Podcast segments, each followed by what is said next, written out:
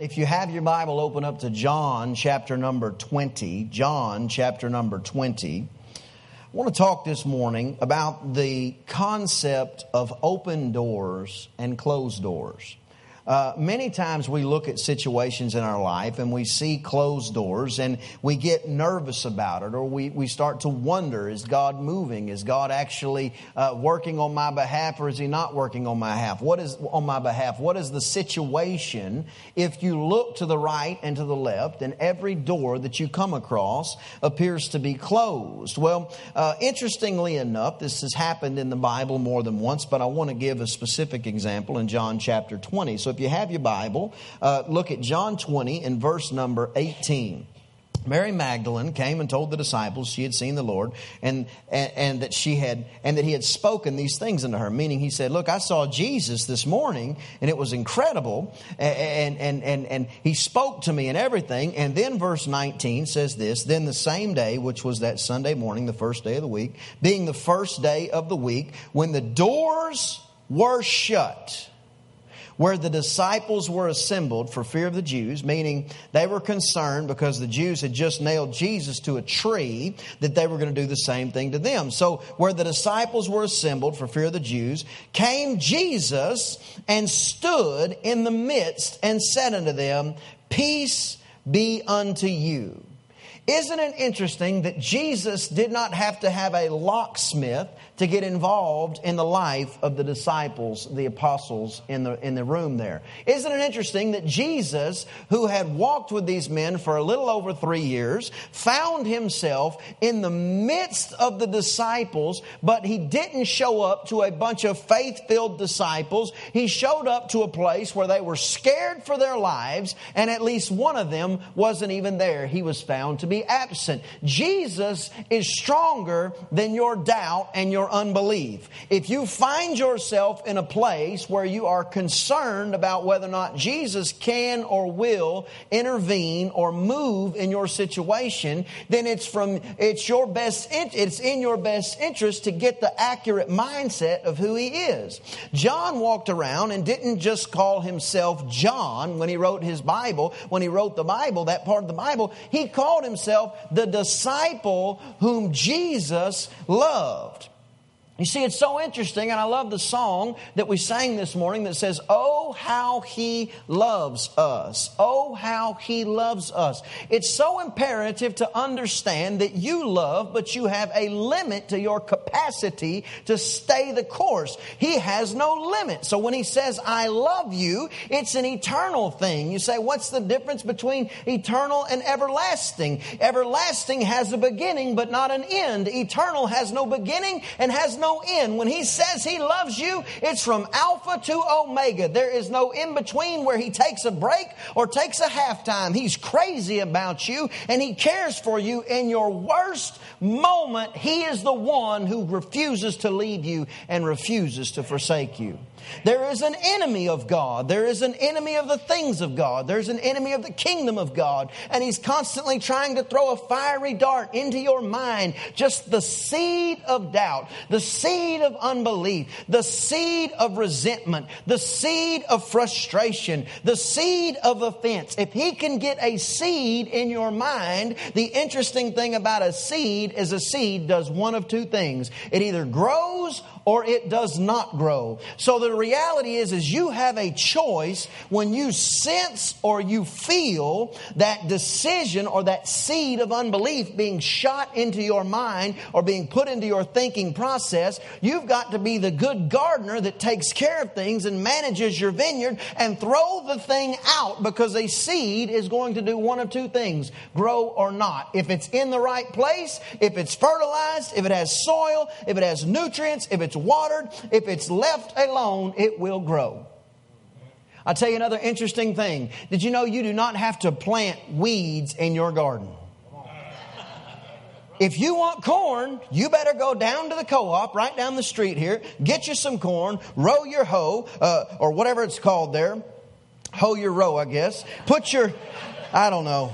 Y'all pray for me put your corn in the, in the ground, cover it up, and then begin to take care of that thing. Believe God for rain in the right season, in the right time, that corn's going to begin to grow. And interestingly enough, it will not just bring you one kernel of corn, it will bring you uh, many ears of corn. So one seed is going to produce a lot of corn in the right environment. But you don't have to go down to the wickedness co op and say, I need some weeds so I can fight them out of my garden and go plant weeds all around your corn. No, they will grow whether you are whether you plant them or not.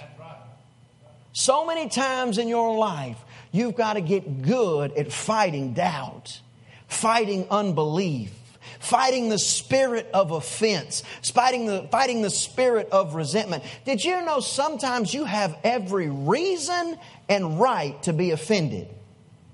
But when you said yes to Jesus, you lost the ability to be uh, uh, offended or frustrated. You see, Jesus said it this way He said, uh, They hated me, they're going to hate you. Do you remember what all they did to him? They slapped him, they spit on him, they put nails in his hands, put a spear in his side, put a crown of thorns on his head, they mocked him, they did all these different things. So in our life, we have to realize when we feel we're getting spit on, when we feel we're being slapped, when we feel there's a frustration that's growing up on the inside of us, we've got to get to the point where we start thinking WWJD for real and not just a bracelet, where we sit there and say, What is our job? What ought we to do? Well, what you ought to do is get the Spirit of Jesus working and operating on the inside of you, which says, Father, forgive them, for they know not what they do. If you could see people for the way God sees them, it's very interesting. You see, hurting people hurt people. People that are in bondage lash out and hurt people. People that are frustrated lash out and hurt people. People that are angry get angry with other people. And if you can see them, you would never look at a child who has a wound on their arm and blame them for bleeding on the carpet. You would simply say, Let me help you with that wound. It's the same thing with people in the world that cut you off in traffic and then tell you you're number one. You know, we don't get to the place in God where we, where we can overlook those things without being able to see and go, They obviously don't understand how much I care for them because I'm doing my very best to love them like I love myself. The minute you look at somebody who's lashing out as a wounded person, it's the minute you have the opportunity to have grace and compassion instead of being frustrated like the world. Verse number 24. Jesus says to him several different things. He talks to him for a minute. And here's an interesting part. But Thomas, one of the twelve, called Didymus, was not, uh, was not with them when Jesus came. Now, I know I've said this before. But how would you like to have missed church on the Sunday morning that Jesus the Christ, with his nail scarred hands, appears in the middle? I've had it happen. Not necessarily Jesus, but it seemed to me uh, back when I had to, uh, uh whenever I was uh, uh, working in, in, business a lot more than I am now, I would I would get to the place, and sometimes I'd have to go on a business trip or whatever, and I'd have to miss a Sunday or a Wednesday, and without exception, Crystal would call me at ten thirty at night, and I'd be in the hotel room about to go to bed, and I'd say, "How was church?" She'd say, "Whoa, man, was church amazing!" And I don't know if she was trying to get me to rush home, which is what I was wanting to do anyway. But it seems like when you're not there, something good happens. Have you ever heard about the guy that goes fishing and he decides to take you fishing and you don't catch anything all day and he looks over at you and says, Well, you should have been here yesterday? Yeah. It's the same thing with God. We can't stay so past minded that we get out of a present mentality. We can't stay in this present mentality too long that we're not faithing towards the future because everything in your life is contingent on your ability and your capacity to believe the Word of God. Because the Bible says, if you believe when you pray, then you'll receive. The Bible says Jesus didn't do very, very many miracles in his own town because the people didn't believe. When Jesus was asked by the guy, if you'll heal me, he goes, Don't ask me what I can do. He said, What can you believe? He said, Listen, I'm not somebody that's, that's sitting here with a maybe mentality. I'm looking for people that knee jerk faith and believe God along the way. Verse 24 says, Thomas wasn't there. Verse 25 said, The other disciples therefore said unto him, We've seen the Lord.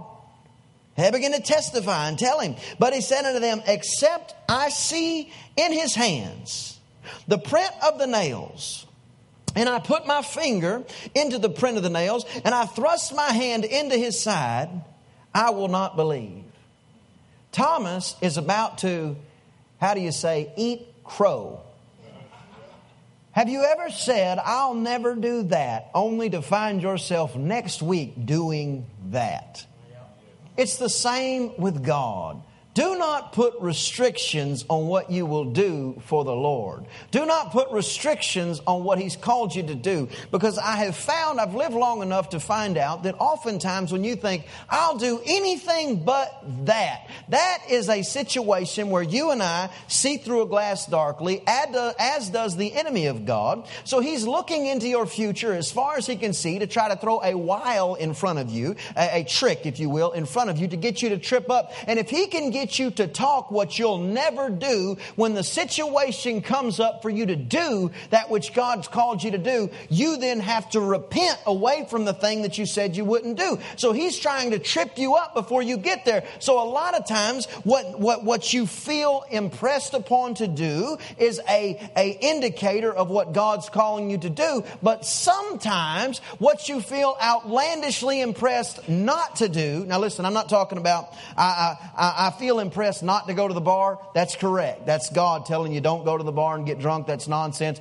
I, am impressed not to do drugs. That's God. Don't do drugs. But sometimes in your life, you can feel a, a, a drawing away from something which is the enemy of God trying to draw you away from your future and your calling so that when you get there, you have to sit there and go, well, I've spent six years saying I'm not going to do this. Well, here I am. Now God's calling me to do it. What am I going to do? Believe God.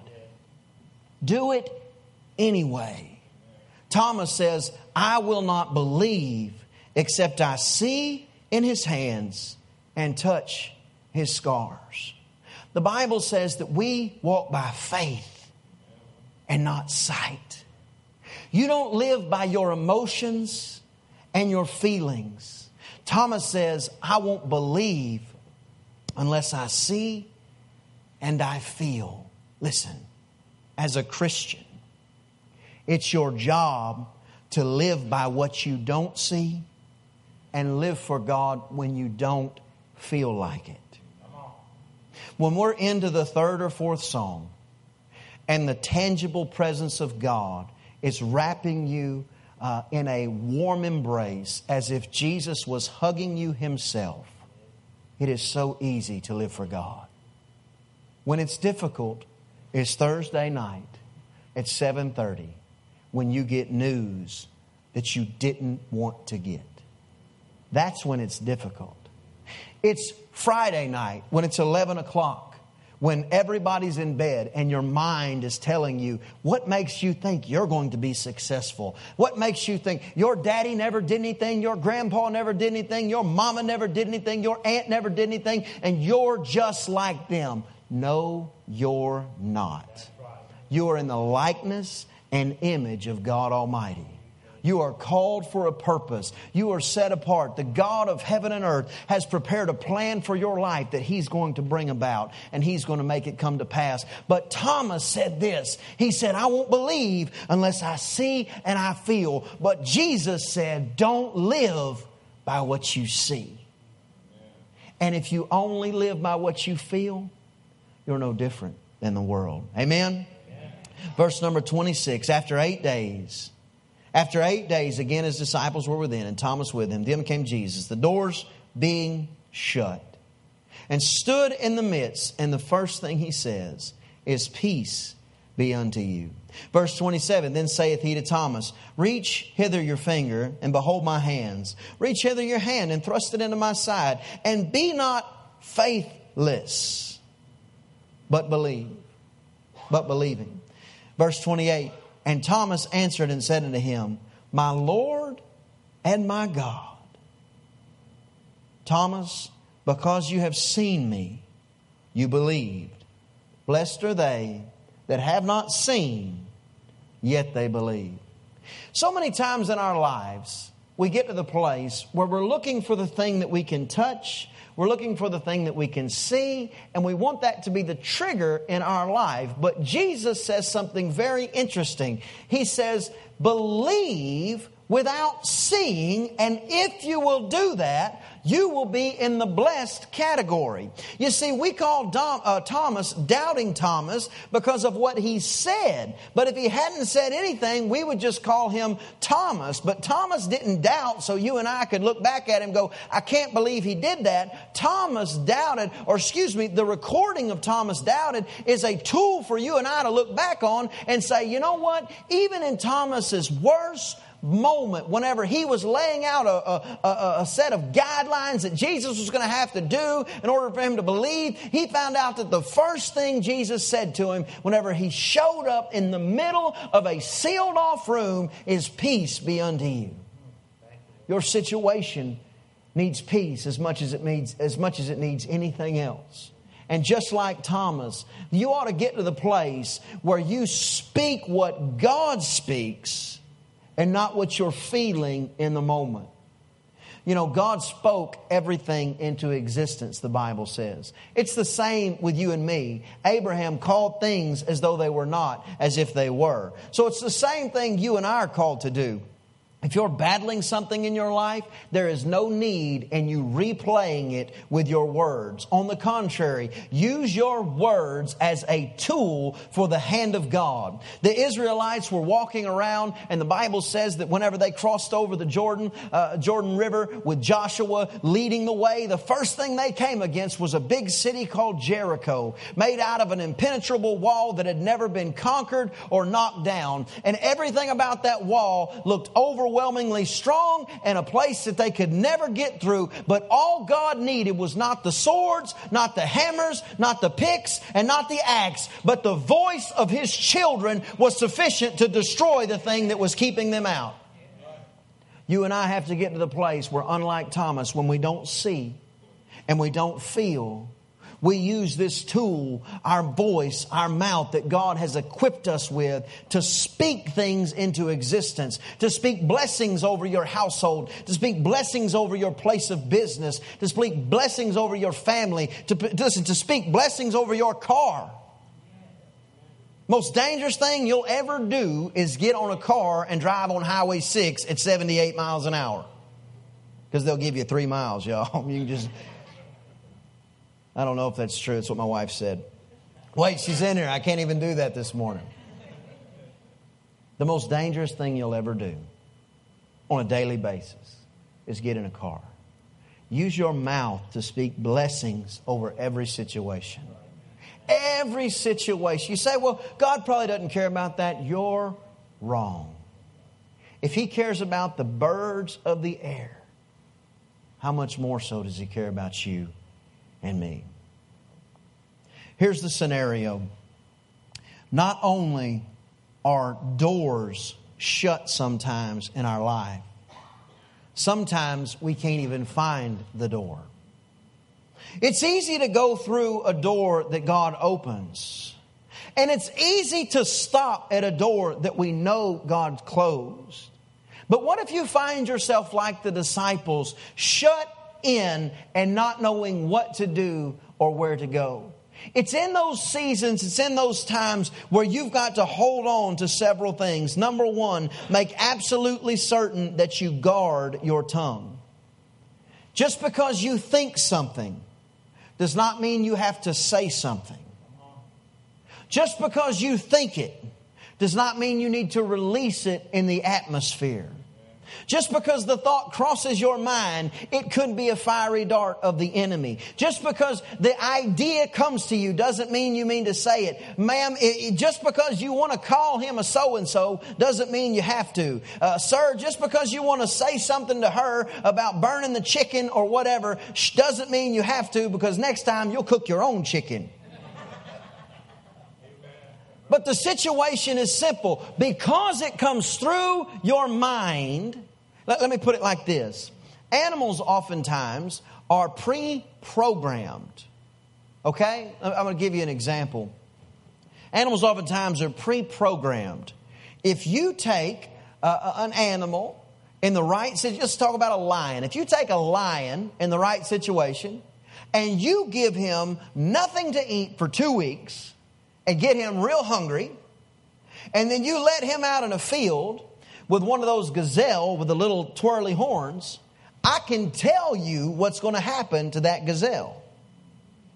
That lion is pre programmed God put it on the inside of them what He would do in that situation before He got to that situation. When hunger gets to the place, now if He's not hungry and He's fat and sassy, He's laying in the shade, a gazelle might could go lay down with Him for a little while. But the thing better get up and run before that lion starts getting some hunger pains because that thing is pre programmed on what to do. You and me are not pre programmed, we are pre wired. We can go this way or we can go that way. We can choose to go left or we can choose to go right. And in your life, you have to make absolutely certain to guard your tongue because in the hardest times of your life, when the enemy comes in like a flood, when you're locked in, you can't find a door, you don't even know the right, the next move to take, you have the choice. You can either speak the word of God or you can speak something else. You can speak the word of God or you can speak something else. Everything in your life has a choice because you're not an animal. You're not pre-programmed. We don't know what you're going to do. You're pre-wired. God gave you the ability to choose right from wrong. So in the process of living this life, make absolutely certain when you can't find the door, you guard your tongue. Protect what comes out of your mouth. Bring every thought into captivity. The scripture says that we cast down vain imaginations. And in, in the Greek, it's, it's, really interesting. It's the idea of violently apprehending a thought that is contrary to the Word of God.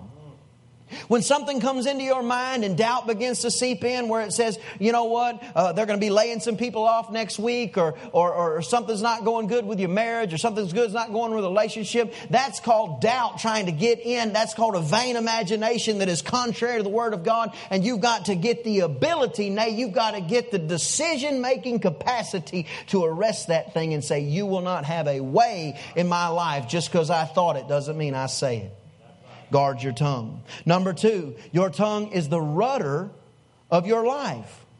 Everybody right now knows Thomas as doubting Thomas because of what he said. If you don't know what to say, do what God told the Israelites to do when they stared at Jericho. Keep your mouth shut.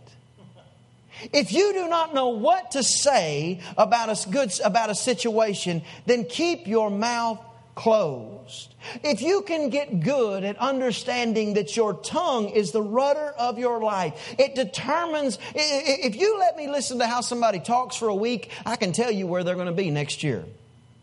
If you can listen to how somebody talks for a year, I can tell you where they're going to be in 20 years. Your whole life is determined and directed by your tongue. If you want to control a horse, it doesn't matter if it's a big stallion or, or a racehorse that like won the, the deal yesterday. I don't know if you guys watch uh, horses race, but there's a horse yesterday that won uh, two of the three legs of the Triple Crown. It's getting very exciting. Uh, but anyway, they control where that horse goes just by taking a bit and putting it in its mouth. Now, if you look at it from the, from the outside, if you say, well, how can I control a 1,500 pound animal? Well, I would say, number one, we're going to need a big chain and we're going to need a big rope and maybe a tractor. No, little piece of metal that big in the right place dictates where that animal goes. It's the same with you and me. Your tongue is the rudder of your life. Number three, hold fast your confession of faith. Hold fast your confession of faith. Don't let go. You'll have every reason to let go. You'll be convinced, like Job, by your friends that you should let go. Don't let go of your confession. I remember, uh, I believe it was Haley, it may have been Walker, but, but Crystal came home one day from the grocery store, and, and uh, one of the babies was about two years old, and, and one of the things that we've committed to is we just don't speak ill of our children. That doesn't mean that we don't discipline them. It doesn't mean that we don't do our best to raise them up in the way they should go. But it just means instead of saying, you're stupid, which we're not going to do, we say to them, hey, baby, that's not you. That's not the way you behave. You know what? You're a good, you're a good boy. You're a good girl. Instead of saying, I can't believe you would be so dumb to do that, we would say, oh, you know what? That might not have been the best decision. That's not the way you behave. That's not the way you act. We make sure and guard our tongue when we speak to our children because we're trying to get something out of them. Listen, I'm not going to be here forever. Crystal's not going to be here forever. When she gets to be, you know, 120, she's probably going to go to heaven. So from, from that standpoint, our kids are going to need to be able to live without us. My grandfather used to say it this way to his children. He would say, I'm not raising you to get along with me. I'm raising you to get along without me. So we're raising our children in the fear and admonition of the Lord. We've, we've made a, a covenant where we don't speak ill over them. We don't speak negative things over their life or into their life. I don't care what the teacher says. I don't care what the principal says. I don't care what the, anybody else says. If it's spoken over my children coming out of her mouth or my mouth, it's going to be something that's in line with this book and not what the devil's trying to say about them. So anyway, Sometimes that means you got to make decisions. So we're living and, and we go and, and, and Crystal comes home from the grocery store one day or I came home from work anyway. We're, we're sitting there having coffee at the end of the day and she's telling me about what happened. She said, you know, I was at Kroger today. I said, oh, great. You know, how was Kroger or whatever? She said, good. She said, I was going and, and I think it was Walker. I'll blame him because he's a boy. Uh, but, but they were in the checkout line and, and apparently he really wanted a donut or a bag of candy or, you know, whatever. And she said, no, baby, no candy right now. And, and, and, and believe it or not, he, he might not have said exactly what he was supposed to say in that moment. He's probably said something like, but I really want one or, or whatever. And, and, and Crystal said, well, baby, that's not how you act. And there's no donuts today or no candy, whatever it was.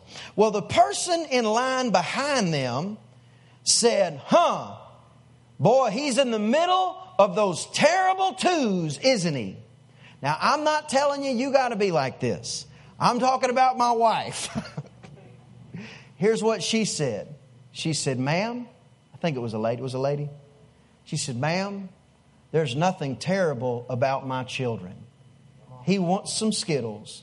He can't have them, but there's nothing terrible about him. Now, let me step out of my faith suit for a minute he was saying probably something that could be easily classified as terrible. He shouldn't have said what he said. I don't know what he said, I don't care. But he shouldn't have said it, okay? But that doesn't dictate what we say. See, we guard our tongue and we understand that our words, our mouth, our tongue is the rudder of our life. And in the difficult moments when the easiest thing in the world would be go, yeah, bless God, I guess this is just a terrible, da, da, da. no. We hold fast our confession of faith. When you go to the doctor and they say something good, you give them a high five and you walk out of there. When they say something bad, you hold fast your confession of faith. There's only one thing worse than the pain of uncertainty. When you're in the room and you can't find the door and you don't know the next step to take, there's only one thing worse than the uncertainty that you feel in that moment, and that's regret. Because here's the situation Yea, though you walk through the valley of the shadow of death, you're not called to fear any evil because here's why. He is with you. When you get to the other side, you don't want the regret of looking back and saying, God, I'm so sorry that I doubted you along the way. You want to get to the other side and rejoice and say, Lord, I never doubted you in the process. Let's go to the next mountaintop. He's going to bring you through. Don't lose your confession along the way. Don't quit in the valley. The only thing worse than losing is quitting. God will take you back, there's no question. But get a right perspective on who He is. He's working things out on your behalf right now. The power of His Spirit goes into a room before you go into the room. The favor of the Almighty rests on you. When you ask for something in the name of Jesus, all of heaven and earth responds. Everything about your life has been positioned for success and greatness, and God is doing these things on a regular basis in your life, but you've got to make sure you get the proper perspective all the way and hold fast your confession. The valley between victories presents an interesting opportunity. Your uncertainty is what you can see, but our faith is what we cannot. So many times we've got to train ourselves to lean in the area of the unseen instead of leaning in the area of what we do see. What you'll find is God requires no door and no gate. The disciples were gathered in a room, and two times the Bible specifically points out that the doors were shut. Jesus needs no door. The Bible says Jesus is the door. Wherever He is, you have access and opportunity to go anywhere. You don't need to get understanding on everything. You just need to get faith in who He is. And if you can trust Him, then you'll understand in your life that your victory is as assured as the next sunrise. There's nothing about your life that, that lacks power. There's nothing about your relationship where he's sitting there looking wanting because the whole balance of who you are hangs on who he is. The whole balance of what he's accomplished is what has empowered you to have access to be able to speak the word of God into your situation. When you have the opportunity to say nay, but you say yes anyway, that's when God shows up. If you serve the door, you don't need a door. If you serve a door, you don't need a gate. Jesus is the same yesterday, today, and forever. He's not in the business of losing you. He's not in the business of holding doubt over your head. So if you're in the building right now and you're thinking, man, I wish I hadn't this, you know, if I could have this, here's the first thing he would say to you, Thomas Peace unto you. Need to touch my scars? Touch them. But don't be faithless. Because in the right season, the right time, He's going to show up. He's going to turn everything around. Doesn't take any skill to see the possible. It doesn't take any skill to see what's in the natural, and certainly doesn't take any faith. But I'll tell you a secret. I live my entire life banking on what I cannot see. I live my life believing that what I see in the natural, this building,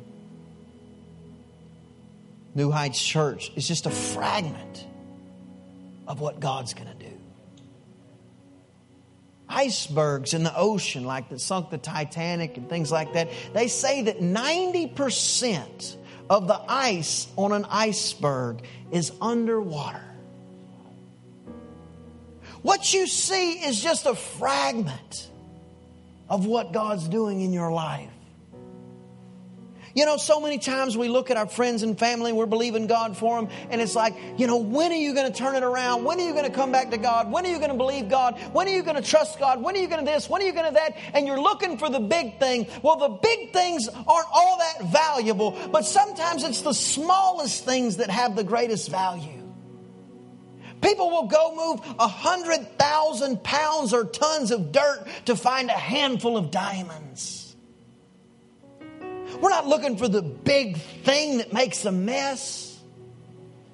We're looking for that little valuable thing. So, in the right season, the right time, those people who we're praying for, those people who we are believing God for, we get the joy of when they come to us and they're concerned about what we would say, the first thing we would say to them is, Peace unto you. Maybe you wouldn't say it in 2014 like that. Maybe you would see, maybe you would say, you know, I'm I'm so glad you came around. Never think another thing about that. I love you. Yeah, you shouldn't have said that to me. I get it. But if we really want to be honest, maybe I thought some things that I didn't say to you. I wish I hadn't thought. Everything about your life is predicated by what you speak into existence.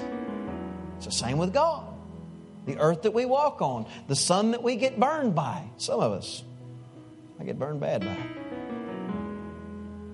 Has everything to do because God spoke it into existence. Never allow your attention to shift from the one who is calling you to the one who is threatening you and provoking you. The Bible talks about God's voice as a still small voice.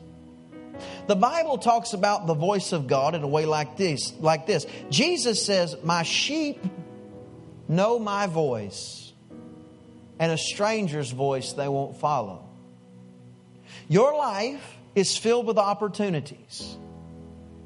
Jesus' voice sounds like this I wish above all things that you would prosper and be in health as your soul prospers.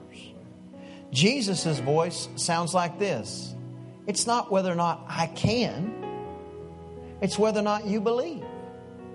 Jesus' voice sounds like this You'll never give up anything for my name, that I won't repay you a hundredfold in this life. Jesus' voice sounds like this says, I didn't come to be ministered to, but I came to minister. Jesus' voice sounds like this I didn't come to be served, I came to serve. Jesus' voice sounds like this I will leave the 99 sheep that are fine, well fed, and safe, and I will go into the wilderness to find the one who has gone astray. The enemy's voice sounds like this You're not going to make it. You've never been smart enough. You don't even have a, a high school diploma. You don't have a degree. Why would they give you the job? Why would the opportunity show up to you? You're never going to make it. Your great grandma had diabetes. Your grandma had diabetes. You'll have diabetes. Your great grand uh, uh, uh, grandmother had cancer. You're going to have cancer. That's what the voice of the enemy says. And he's so much louder because the Bible says that he goes around like a roaring lion, seeing who he can destroy. But Jesus is the still small voice. That the first thing he says is peace. Don't ever give more attention to the paper champion enemy of God that is screaming at you than the, than the one who simply calls, Follow me, and I'll make you fishers of men. I understand you had your life mapped out, but I'm preparing a life that's far better. It's going to have its heartaches, but the end thereof will be eternity with me. Joy unspeakable no more tears, no more sickness, no more pain. This is the eternity that you'll find in me, and I just want you to follow me. It's not that He, it's not that we don't have the opportunity to doubt, it's that we choose not to doubt. I close with this kind of a recap. Remember, when you're in the valley between breakthroughs, Jesus says, Blessed are the ones that believe that don't see. Guard your tongue. If you're the person that you've spent your life saying something like this, I just tell it like it is, I call it like I see it. I would recommend shifting that. Quit calling it like it is and speak of things that are not as though they were. Say something by faith. You say, What do you mean? Get up every morning and say, I'm blessed in the city, I'm blessed in the field. Send your kids a text message. The blessing of God overtake you today. Speak faith into somebody's life. Guard your tongue. Hold fast your confession of faith. Don't let go.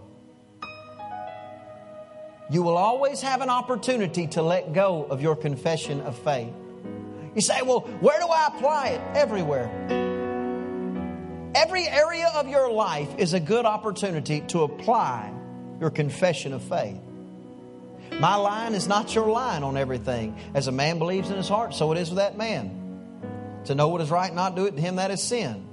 There are biblical truths that are the truths that are absolutes. There's some areas where we're working our salvation out with fear and trembling, meaning there may be something that I'm not comfortable doing because of my relationship with God. You're comfortable doing it. it, it it's not necessarily a, a biblical black and white, right or wrong. I'm not here to make a big point out of any of that stuff. I'm just telling you, have a line somewhere where you hold fast your confession of faith. Now, there are some areas that are clear in the Bible. We're not going to have any other gods. We're going to love our neighbor as ourselves. We're not going to serve God and money. These are clear things in the Bible, places where you just ought to draw a line. But in some of the other areas, in the cultural areas of 2014, where you've got to make decisions on what's going on all the time because the news is saying this and MTV is saying that and everybody else is saying something else, let there be some lines in your life where somebody can look at you from the outside and say, You believe what you say you believe because I can see the fruit in your life. When I look at a lemon tree, I can't tell you it's a lemon tree because of its twigs. I can tell you it's a lemon because it's got lemons hanging off of it. You know a tree by its fruit. Let there be something in your life that screams, I've been changed. We're not shoving it down anybody's throat. We're not backing off either we have just as much right to be right about the kingdom as the world does about being wrong about the kingdom. They're wrong. All roads do not lead to God. There is one way to the Father. That is the man Christ Jesus. That's it. End of story. That doesn't mean that we want to walk up and throw Jesus on him like some kind of pile driver from the top rope or something like that. But what it does mean is you hold fast your confession of faith. God will open a door for you in the right season, the right time, but here's the scenario it's not necessary. He specializes in walls at one place. He took a prophet and he wrote with a hand on the wall so the prophet could see it. And another time, the Israelites were walking around Jericho and he knocked the wall down in front of them. And to this day, if you go to Israel, there's a wall that's still up from the original temple that Solomon built, and people stand there all the time and pray to it because God specializes in walls. He needs not a door or a gate because he sent his son, and his son is the door for you and for me. Don't grow weary in well doing. In due season, you're going to reap. Keep your focus on the one calling you. Pay no attention to the one provoking you. Resist the devil, and he will flee. Stand to your feet if you would, please. Got one more point. What you see is not reality. Say, What do you mean? I'm standing on the. Yeah, okay. What you see is not the whole story. You see, the evidence presented to you will lie to you. When the evidence says something contrary to your confession, the evidence can lie. There was a time in the Bible when a man named Jacob wrestled with an angel, got his name changed to Israel had 12 sons. One of his sons' name was Joseph. The Bible said he really favored Joseph. And his brothers didn't like Joseph because Joseph was a dreamer. A lot of you have big dreams. Please don't stop dreaming. We need you We need you to dream. We need you to have big ideas. We need to have uh, uh, creative ways to get the gospel spread in this area. We need your dreams. We need the dreams of building a great business so you can bless the body of Christ. We need dreams of building a great business so you can provide great jobs. We need big dreams. We need, we need you to dream out there. We need you to say that my kid, though I didn't go to college, they're going to go to college. And in Jesus' name, everybody in my lineage is going to be educated. Dream. Joseph was a dreamer. His brothers hated it. they said, Here's what we're going to do we're going to kill him. And they took his coat because his daddy had given him a real nice uh, coat, real pretty coat, coat of many colors. You know, there's a good little song, the kids sing about it. And they took the blood of a lamb and they smeared it on the coat after throwing their brother in a pit, later selling him into slavery. But they took the coat back covered in blood and said, Daddy, Joseph is dead. Joseph, of course, believed his sons. But the reality is, the evidence lied because Joseph was alive and flourishing, even though he was thrown in a pit with no doors. The right season, the right time, God elevate him out of the pit, elevate him out of the prison, made him number two over all of Egypt and able to supply his family's needs according to the riches that he had been entrusted with. But the whole time for Jacob, Joseph's daddy, he believed Joseph was dead because the evidence that was presented to him. I don't care what it looks like. God is going to make a way. I don't care what it looks like. God is going to move on your behalf. Don't get weary. In due season, you're going to reap. Let's pray. Father, in the name of Jesus, we magnify you. Thank you for listening.